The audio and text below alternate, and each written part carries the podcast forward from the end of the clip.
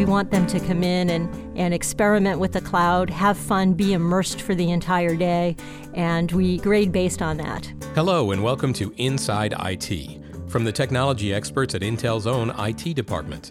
In this podcast, we visit Intel's Cloud Aware Codeathon. Earlier this year, Intel conducted its second Cloud Aware Codeathon.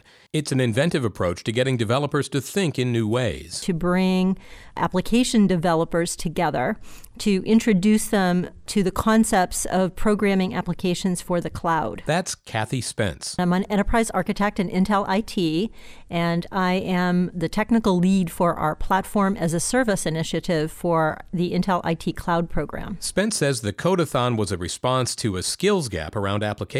They were being written in a traditional way and we wanted to promote the capabilities of cloud. You know, applications that are written for the cloud and take full advantage of the cloud have a lot of benefit to Intel. But Intel wanted to try something other than a traditional training session. The way the event works is that they come in, we give a short presentation on what does it mean to be cloud aware. They spend the whole day coding applications, and then at the end of the day, we award prizes to the top five cool, useful, and cloud aware apps. Spence says the first Codeathon took place last year at Intel's Jones Farm campus. It was a pilot of sorts. We wanted to see does the Codeathon do what we had hoped it would achieve? Is it an immersive learning environment? Do developers like to learn in this kind of environment? The answers to these questions were resoundingly positive. So, this second event took place earlier this year at Intel's Santa Clara headquarters. One day to create a cloud aware app puts some pressure on the developers. Spence says some people bring in work they've already started, some work in teams, and Intel's not too fussy about the applications they're working on. We want them to come in and, and experiment with the cloud, have fun, be immersed for the entire day, and we grade based on that. So, what are some of the ways developers need to tweak an app to make it cloud aware? One feature Spence says is key is to expect the application will be used in a self service manner. Make sure that it's designed to be elastic. In other words, it'll grow and shrink based on the amount of demand that's put on that application. That demand can put strain on the infrastructure. A really key concept for us is something called design for failure, which means that, you know, a lot of applications written in a traditional environment they expect to have five nines of infrastructure availability. But in a cloud environment, you can have an outage at any time. So you have to really design your application to react accordingly. Resource efficiency is another factor in designing for the cloud. Spence says a lot of applications are written in an environment for a dedicated application stack where the app owns the whole server or virtual machine. In the cloud, you need to be thinking about sharing resources. You're just not there by yourself anymore. You need to be sharing with other apps. At the Codeathon in Santa Clara, developers were excited to be working on new skills. I'm here because I'm curious about how applications work in the cloud and also trying to see if I can connect it to my actual work area, which is uh, writing compilers and drivers, and uh, trying to see if that compiler, for example, can be offered as a service on the cloud. So I'm creating a PowerPoint like presentation framework, but it's all in the web browser. It's using HTML5 and CSS3 animations and transforms.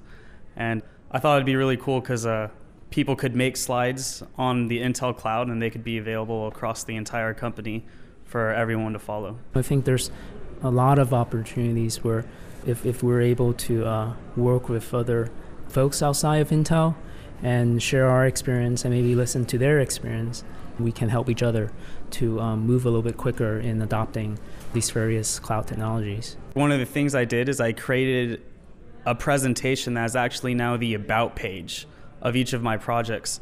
So you go to my about page, and now it's not just text, it's like this super animated page where you go through what the application is about for every application. I think what we're all trying to learn company to company or as a broader community.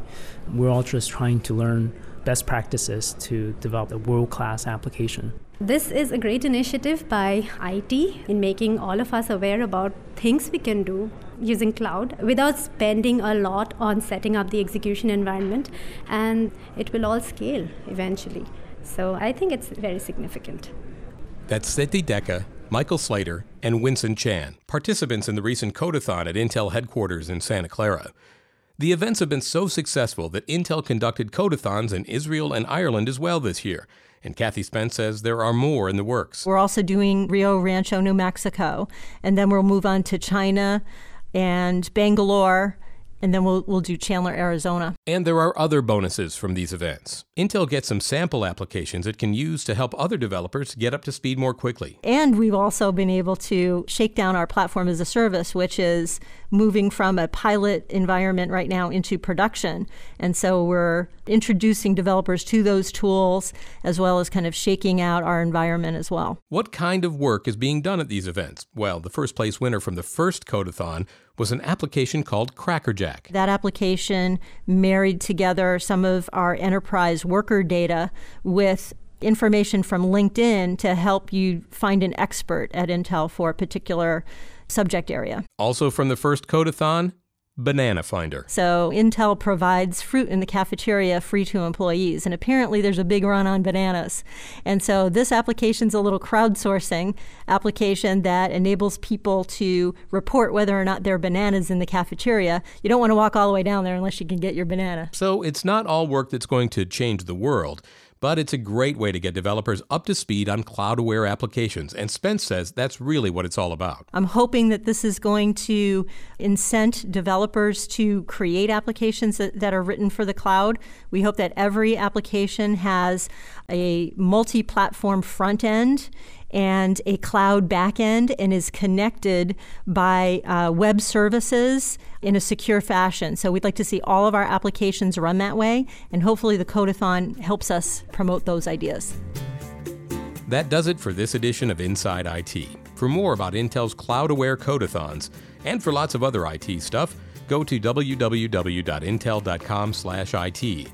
While you're there, you can sign up for the Intel IT Center for regular updates on IT topics, third party research, IT focused events, and more.